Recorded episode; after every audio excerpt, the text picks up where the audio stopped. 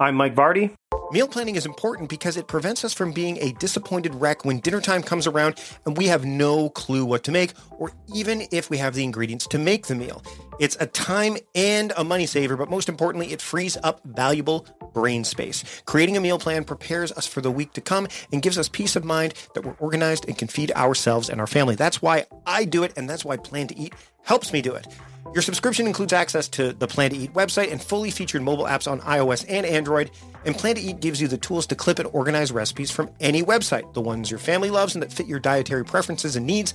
And you can create a meal plan around your schedule. Then what happens is the Plan to Eat software automatically creates an organized shopping list based on your plan. So sign up for your free trial at plantoeat.com slash timecrafting.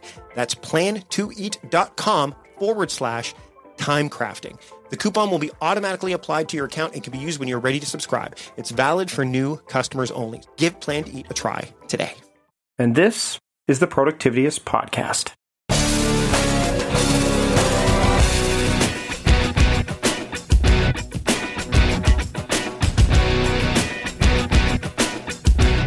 On this week's episode of the Productivityist Podcast, I speak with Moe Carrick. She's the founder of B Corp Consultancy Moementum Inc. She loves to help leaders transform themselves and their companies. We actually uh, did this conversation. We had this conversation while she was actually at working uh, on site with a with a client. So that was kind of cool. Um, she's got a book called uh, "Fit Matters: How to Love Your Job." And it was released in May of 2017. We dive into why fit matters. And when you're thinking fit, don't think about like getting fit, thinking about like fitting in the right place. We talk about the six elements of work fit. We talk about flexing, what she a term she uses and what that means.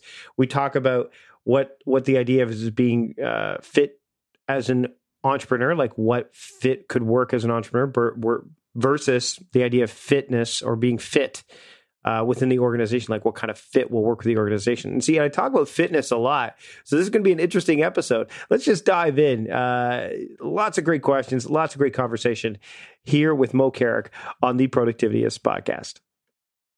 I'd like to welcome Moe Carrick to the Productivityist podcast. Moe, thanks for joining me today.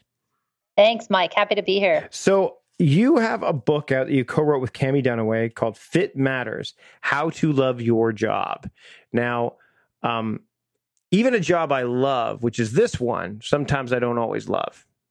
You know, there are things about my job, but this is not what this book is about. This book is about you know the idea of the fact that so many people are are are doing jobs that that really don't suit them or that they don't love and this book is basically like it's a practical guide to kind of and you provide tools and stuff to help people find a fit that matters right so I want to talk about some of the stuff that you go over in the book. And the first thing I want to talk about is you've got a, a tool called the six elements of work fit. Can you talk about the six elements and, and kind of help guide my uh, my listeners towards like are they hitting these elements? How many of these elements do they need to feel uh, comfortable hitting in order to feel that they are fitting in the in, in the work that, they, that they're either in right now or that that can help them find work that does fit them better? Absolutely, absolutely, and you're you know you're spot on. We're not uh, we're not trying to convince anybody that um, happiness and bliss come to us every day at work, right? It's sometimes just plain old work. Mm-hmm. That's why they call it work, right?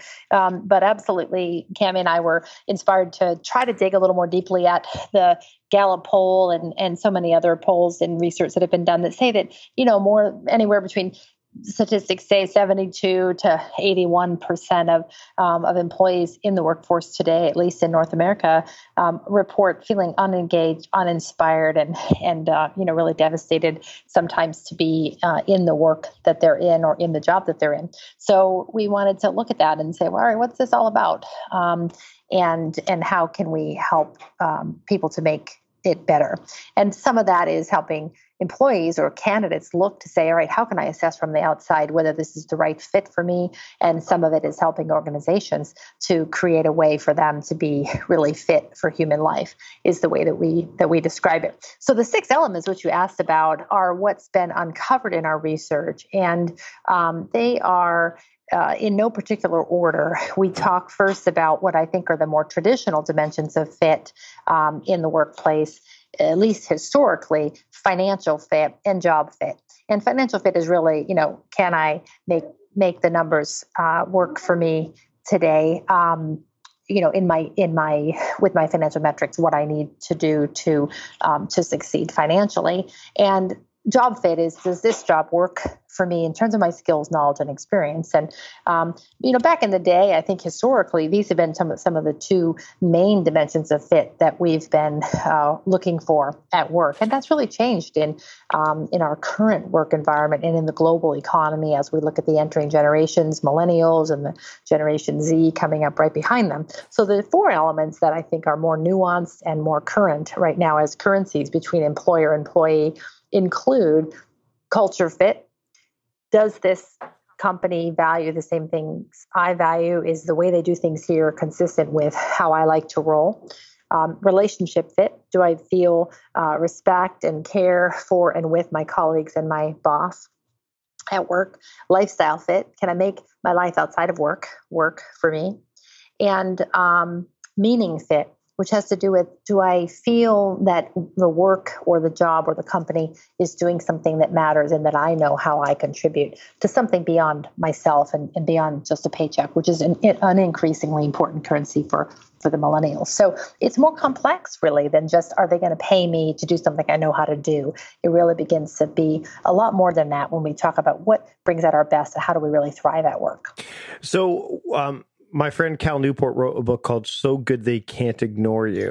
Uh, I'm oh. sure, and you know, you've read this book. You know what I'm talking. About. Have you? Uh, he. So it was. I'm familiar, but yeah. I haven't read it. No. So he. So one of the thoughts he had, and this is going to lead nicely into the question about fit, is the idea that following your passion is bad advice. That you should, you mm. know, um, and he talks about building career capital. So, for example, uh, I think one of the stories, and I'm paraphrasing here, is that somebody stayed in a job um, so they could ultimately get to the job that they found was the right fit for them. How does uh, how does someone kind of uh, if they're in a current position and maybe they're disenfranchised or disengaged. And i know in your book you cite studies that's like how much you know i mean there's uh, you know the loss of productivity due to engage, disengagement from employees can cost between 450 and 550 billion per year in the united states alone. That's from uh, gallup research in 2013 how if if you're in a, a, job and you know you like the culture let's say you like the culture but but something is wavering like meaning or it's you know or it's the idea of the actual position that you have isn't what you're looking for. How do you cultivate the, you know the the right fit in a situation like that? Is is that is it? Is, I'm imagining it's not so cut and dried, but it's got to be something no. where it's like, okay, how do I how do I navigate my way through this this this company or this this work situation so I can get the right fit? Yeah, yeah, it's really well said, and and you're right. It's not that simple or easy. Otherwise, I think more people would be feeling, mm. you know, fully satisfied. Um, and so, there's two things I would offer uh, for your listeners to think about. One is that fit in our research is temporally sensitive, meaning that the needs we have of our job situation really do vary over time. So, you know, as an example, early in my career, I was a wilderness guide. I worked for Outward Bound and the National Outdoor Leadership School. It was a fairly transient lifestyle. I lived pretty much kind of out of my car. I would work a month at a time in the wilderness and and then maybe be camping and climbing at other times. And it was fairly low pay. It didn't meet, you know, um, ex- I didn't have excessive money, but it, I made enough, you know. Um, but it was work that had a very high feeling of meaning for me. I also had really strong relationships with my colleagues, many of whom were also um, good friends. And um, the lifestyle really worked for me. I was unattached. I didn't have a family at that time. I was looking for adventure that worked very, very well for me in my 20s. And as I matured and ended up becoming married and raising children, my needs really shifted to where some of the um, flexibility, the adventure that I was looking for in my lifestyle started to be maybe less important than my saying, you know, I'd actually, I kind of do need to make a bit more money. I'd like to have a home. I'd like to be able to um, afford education uh, and support for my children and things like that. And so I needed to look for a work situation that that would be different. And you know, so through the course of our lives, those elements really shift and vary. We're hearing a lot right now, for example, from baby boomers who are maybe done with sort of their fast track career. And now they're saying, you know, I'm retirement age, but I don't really want to just stop doing something. But maybe the only element of those six that is a big feed for me right now is meaning. Like, what can I do that's contributing back to society and, and stay engaged? So part of the the challenge is to figure out okay what am i needing at this time? And then to be able to assess am i able to get it in my current situation? And that gets to sort of the back half of your question. One of the things i think is common for all of us i don't know if it's true for you mike but is that we tend to immediately when a job starts to feel like we're misfit it can be kind of demoralizing. Mm-hmm. and one of the first things we want to do is jump ship. Yep like, okay, I'm out. Like, I got to get a new job, you know? And sometimes that's easy and possible, but oftentimes it's not. You know, maybe I'm living in a certain area of the country because my partner um, has a great job here and it's not that easy to leave. Or maybe I'm caring for an elderly parent, or, maybe for some reason it's really beneficial for me to stay at that company, even though um, it's not a perfect fit, you know, for me right now. And I shouldn't even use that expression actually, because we maintain there's no perfect fit. Right. It's sort of uh, one fits better than the other. So we look at before you know you just jump jump fit. Can you also be thinking about what might you change in that current environment? We call it flexing to fit where you are. What are some of the hard conversations that you might need to have with people in your workplace or with your boss to begin to look at can I change some pieces of this situation so that I'm feeling more satisfied on the element that really matters to me right now. Um, and and some of that may also have to do with rebuilding my confidence that this particular situation, if I look at that equation, I can say, you know what, it's worth the trade off for me right now. You know, yeah, sure, maybe I'm not getting my lifestyle needs met, but it's still valuable for me to stay here because I'm meeting my financial goals or I really value the relationships. And sometimes just that fact alone can help us be satisfied. Um, and sometimes we need to negotiate some different pieces. Is there another role in this same company that I could move to? Is there a different job that might be more stimulating for me? Some of those kinds of things, depending on which element um, I'm finding is the least satisfied for me. What about um, the idea that not every so we've we've talked about the elements of fit and and and and and not what if if they're not all being met is another tactic and again I might be just throwing a softball here uh, that that people find it outside of the workplace. So like for example if the ability to be do altruistic work like in terms of like a larger mean a, a, greater sense of meaning isn't available in the workplace maybe they look for it outside of that which helps them deal with the fact that it's not readily available in, in their workplace? Is that something that that is worth exploring as well, or is it is it again just a temporary solution? Because if that meaning is just still not there then you, you're you're kind of putting a band-aid over a much greater problem yeah, I think that's a good question, and I think it probably would would vary situation to situation. But you know, you're spot on. If if there's something like that example of maybe I'm not getting my meaning needs fed, but they they feel really important to me right now.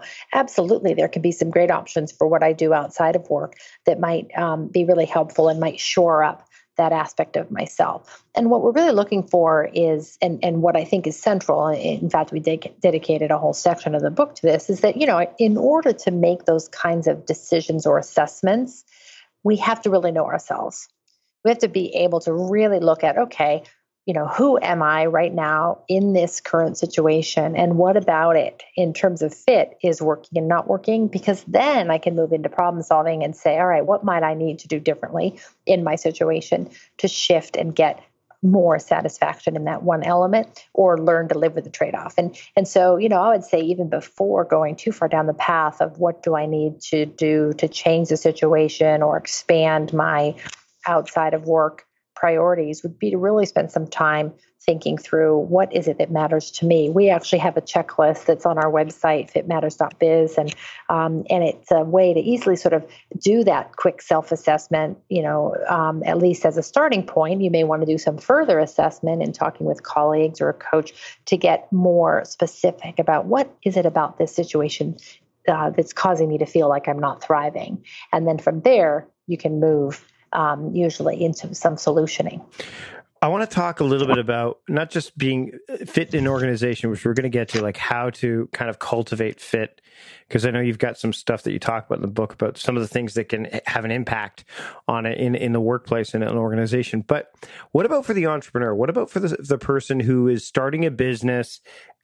Eh, eh, because someone said, "Oh, you're you're really good at this," or you should, or or maybe they've been put in a situation where they they've decided to go out on their own and they're trying to figure out what work, you know, what what idea they have, whether it's a good fit or not. Is that something that that gets explored enough or like can you can you translate that from here because i know that most of it's about like hey i have this i found this job or i have this job does it fit versus i've i, I think i'm going to create this job does it fit yeah, that's a great question. And we really looked at that as we were writing and doing some of our research because for many people, that's a crux decision, right? Mm. Am I going to find a job working for someone else that I want to thrive in? Or am I going to create an opportunity or even a company that meets my needs, that's perhaps driven by my passion for a mission? Um, and we do tackle it a bit in the book. We chose not to tackle it in a big way because I think that um, our assessment was that there's so much more that comes with the entrepreneurial journey. Um, that goes, you know, that sort of transcends fit because you're really creating an organization. Right. And and one of the very common crossroads, which I'm sure you've seen yourself, Mike, and many of your listeners may have, is am I going to start an organization where I'm a sole entrepreneur, or do I really want to build an organization? And if I'm building an organization, then I'm going to have a lot of ability to uh, look at the elements of fit and really design my company around what I think is going to matter to my employees, which may be largely based on what do I think matters in terms of fit. If I'm becoming more of a sole entrepreneur and working alone, I may want to look through the element lens and say, okay, which of these, how am I going to meet some of these pieces of fit where I'm not as likely to get them naturally by working alone, such as relationship fit. Um, or financial fit or lifestyle fit to say, will this um, entity that I'm starting or this sole entrepreneurship effort meet those needs that I have. I can't tell you how many consultants in my space in organizational development have gone off on their own, have left a company trying to find higher level of satisfaction only to find that um, a few months or even years down the road, they're really unsatisfied. The two most commonly cited reasons are they're not in a peer group that they can talk with and collaborate. They feel lonely mm-hmm. and alone yep. a lot of the time, or their financial dreams didn't materialize. And they're saying, man, this running of this business is actually more expensive than I thought. I don't like the insecurity of not having a regular income. And so those are two good reasons for those people to say, hey, maybe it's better for me to go back to looking to being internal. Um, so I, I think the work can be applied for the entrepreneur's journey, but I also think there's a plus delta there that's very specific to that crux decision. Do you do you agree? Oh, to, do you see oh absolutely. Yeah. In fact, one of the things that I've noticed, and, and you know, I mean, I was just at a conference not too long ago, and that that was the. I mean, because yeah, I'm sitting in my office right now. It's just me. You know, there's nobody right. else, so I have that. You know, having obviously conversations with with guests like you, going out to um, to events and conferences, and and you know, uh, engaging with with uh, you know friends both old and new, some that I've never met online uh, offline before. I think that those are the kind of things that you i almost need to have happen. Even though i'm i'm i'm, I'm probably more of an introvert than most people realize uh, still having that happen is important. But the other thing um, is that as my team has grown i've gone from being the solopreneur to being to being a small organization.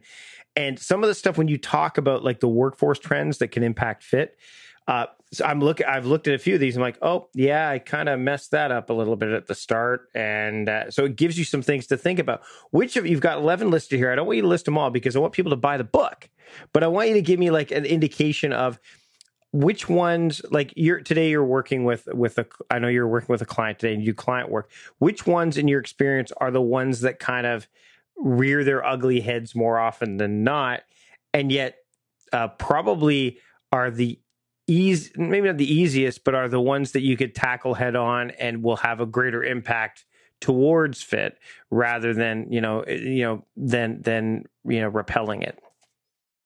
And you're talking about which 11? I want to make sure I'm looking the for the workforce trends that impact fit. Oh, yeah, yeah, yeah. Sorry, yeah. I missed that. No, Somehow no, you faded out a bit. No. Um, gosh, there's so much on that in that category, um, isn't there? Like I, will tell you uh, mine. Have, mine. I'll give you yeah, mine. Yeah. Give you, so, so new and ambiguous roles. So yeah. not being and and, it, and the funny thing is is that that's just the beginning. So for example, um, I'm still trying to define what my VA does, like what role my VA has. Do you know? I mean, so uh, you know there are things that. Uh, that that are very rudimentary and fundamental that this that that she does that Claire does, but by the same token, I know that I should be giving her more but the role I haven't clearly defined the role enough to know. Okay, this eh, nor does she know what it is. So, uh, so there's things that are probably she could be doing that she's more than willing to do that I have not given her yet, and vice versa, right? And same thing. There's probably some things that she's doing that she's like, you know what? Could we maybe offload that to somebody else? I don't feel that fits my role. So that's one right away. Uh, uh, the other ones, I mean, and again, that's obviously involved with cloud workers as well, because all my people are remote. But those two are ones that come to mind right away. That that if I don't, if I don't uh, nurture and cultivate and pay atten- and pay attention to this stuff. And again, this boils down right to my core message of personal productivity is intention plus attention. What's my intention? Okay, well, how do I make sure I pay attention to that? Seeing these and going, okay, you know what? I need to clearly define this role and not only that but future proof it. So if claire you know moves on i want someone else to be able to go into this role and have all the tools that they need to be able to just pick up and not not necessarily go through maybe some of the stuff she went through and be able to grow at a much you know much greater rate or at least have me be able to evaluate them far faster than maybe i have with her or maybe other people i've worked with in the past. Yep yeah. Well, good for you. That sounds like a really good focus in, in, in terms of how you're trying to grow and scale your company. I think that um, the, when I look at the list and I think about the other things we really consistently are hearing, um, I think this flexibility as a currency is um, is really big. It kind of ties to the number five distributed companies and teams. But um, for most businesses and, uh, and and this is true in the startup mode as well there's a dimension of the work that people are really choosing to build their work around their life rather than mm-hmm. the other way around. Yeah.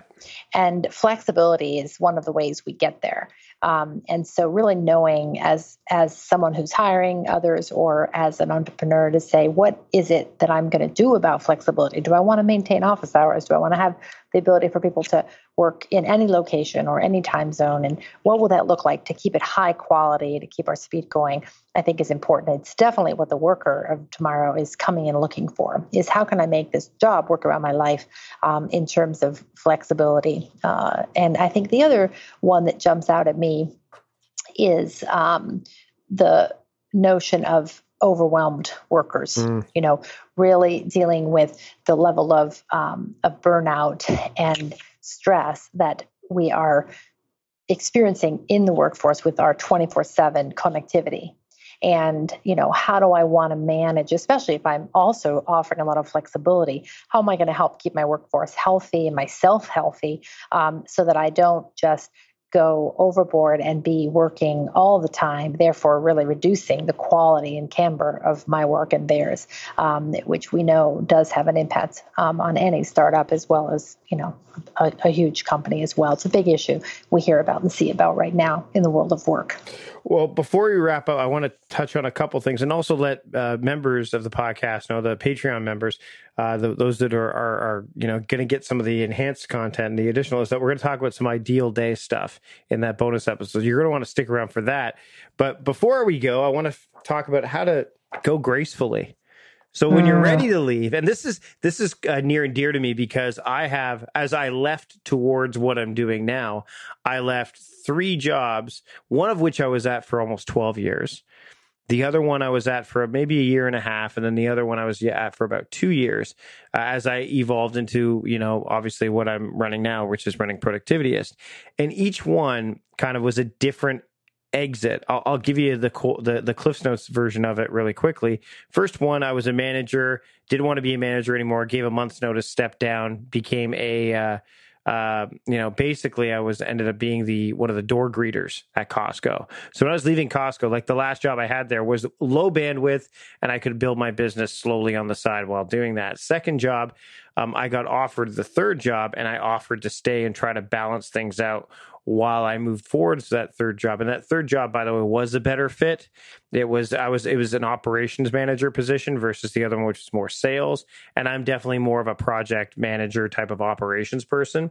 That that what was interesting there is that the person I mean, I was I offered a month's notice and the person basically let me go right away. They were like, no, because they felt betrayed. Uh, and then the third job I left as for, for lifestyle fit. It didn't fit lifestyle because we had kids now. There was a high demand on my time. There was very little flexibility because it was event oriented and those events were fairly static, and ultimately uh, overwhelmed because I was working on that and well, and my my side business at that point was so great that I couldn't really move away from it. But when people are ready to leave, like those are all three different, very different ways of of me reasons of for leaving, and then ways I left. Like how does someone when they've said, you know what, I've I've looked at this, I've worked with it uh, and it's just still not working. How do I how do I depart without burning a bridge along the way?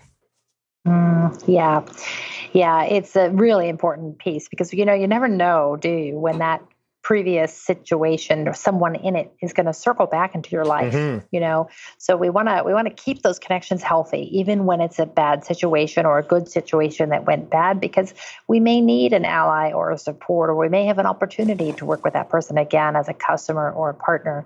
Um, and you said one of the things that i think is so important you know we we do recommend in the book that when you're when you're close to making that decision that it's time to leave um, there are still good reasons to stay and so we recommend at that point to really take some time for self assessment around is it time to leave? There's a great assessment that's online from Amy Wrzesniewski, I'm not even sure how to pronounce her name.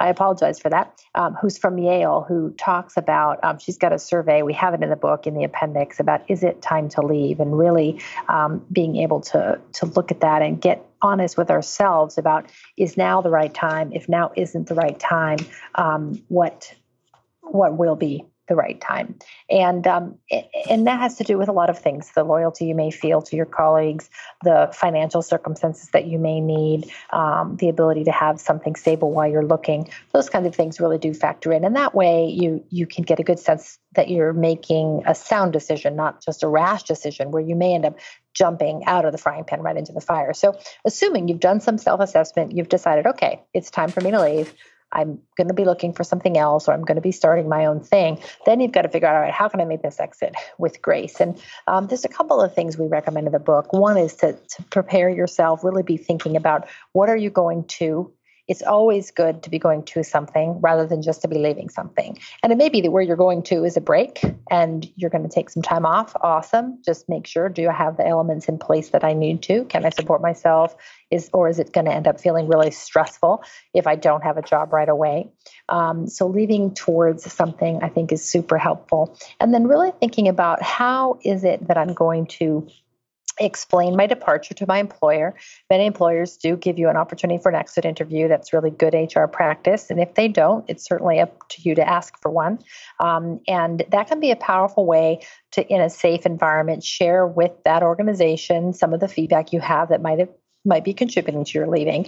You then feel heard. You know, you got to express perhaps some of what surfaced that made you not as uh, happy in, in, that situation. Um, and it also doesn't result in a disruptive or painful um, volatile feedback session, for example, with your boss, where you're saying, "Well, the reason I'm leaving is because of you," or you know, mm-hmm. anything like that. So it kind of gives you a confidential space to share some of your concerns. Because one of the things we do recommend is it's always a good idea to be able to get a positive reference from your employer, including your boss. And um, and in order to do that, it's usually helpful if you can negotiate a way so that the employer doesn't suffer too much by your departure. So if you have open projects, how can you close them up or train your success? Successor, how long feels reasonable. You know, many people, the sort of standard notice is two weeks. There's cases when less is necessary or more is necessary. So negotiating that with your employer so that you're not leaving them really in the lurch, but at the same time, you're not staying on too long so that you're kind of a lame duck. Um, and then really contributing right up until the end, I think is important. All too often, when we get finished mentally with a job, we actually really start to exit, um, and and that's normal to a degree. But we do want to stay focused so that our performance doesn't deteriorate near the end, which is hard on our self esteem, and also really not that great for the employer that we're looking to give us a, a good reference. I sometimes remind people you know when you're leaving a job um, it's you're wanting to move on to that next thing and you're wanting to be thinking about it and and at the same time you need to stay present in the situation you're in until you really are out of there and so sometimes it's helpful to have as you sounds like you negotiated a bit mike a bridge opportunity mm-hmm. where you set something up so you don't have to stress like okay i've got something to go to but it's not something that i have to really put a lot of energy into thinking about or preparing for right now because I'm just focused on sort of closing this out well, having a nice celebration of a departure and getting that good reference so that I can leave kind of in good conscience. Um, and maybe if I did have hard feedback about something the employer did that wasn't working for me, I can share that in a safe and responsible way. Well, I think it's time to leave on that note. That was a good way to wrap things up. Moe, where can people find your book and learn more about you? Well, we are on Amazon and Barnes and Noble, just searching by the title Fit Matters How to Love Your Job. You also can go to our website, fitmatters.biz, um, or to my personal website, moecarrick.com, and you can order the book from all three of those opportunities, both in print and in um, electronic versions. Great. Moe, thanks for joining me today on the Productivityist podcast. Thank you, Mike. Really appreciate it. Big thanks to Moe for joining me this week on the show. I had a great time chatting with her. You can learn all about her and get her book, Fit matters.biz is the primary website, but all the other links are in the show notes. So you can check that out as well. You get those in your podcast player, or of course, on the website, just go to productivityist.com slash podcast and either look at this most recent episode, if this is the most recent episode, if you're subscribing. And if you are, great. If you're not, come on get with the program. And if uh, this is not the most recent episode, just look for Moe Carrick in the search and you'll find her lickety split. Now, um, we dive deeper into some of the elements that she talks about, like not the elements of work but but impact when it comes to uh, being fit with work and having the right fit. Uh, we talk about three specific components that I wanted to touch on more in the members only podcast. Head over to productivityist.com slash membership to learn more about that. It's a fresh, shiny new thing that we're working on. You can learn some more information on it. And uh, if you're already in that membership, that's great. I'd love to hear some feedback on that in the private community that we have set up. And if not, you can, uh, of course, head over to that link, productivityist.com slash membership to learn more about it. And also get with the program, get on board, uh, because the goal is to build a strong community so that we can all be uh, more productive and, you know, help us make all of our moments matter. That's it for this week's episode. Thanks to John Polster for pushing this episode out as the producer. Thanks to uh, my team for helping me uh, assemble everything we need to make this episode happen. And thanks to you for listening. Until next time, I am Mike Vardy, the host of the Productivityist podcast and founder of Productivityist, reminding you to stop guessing and start going.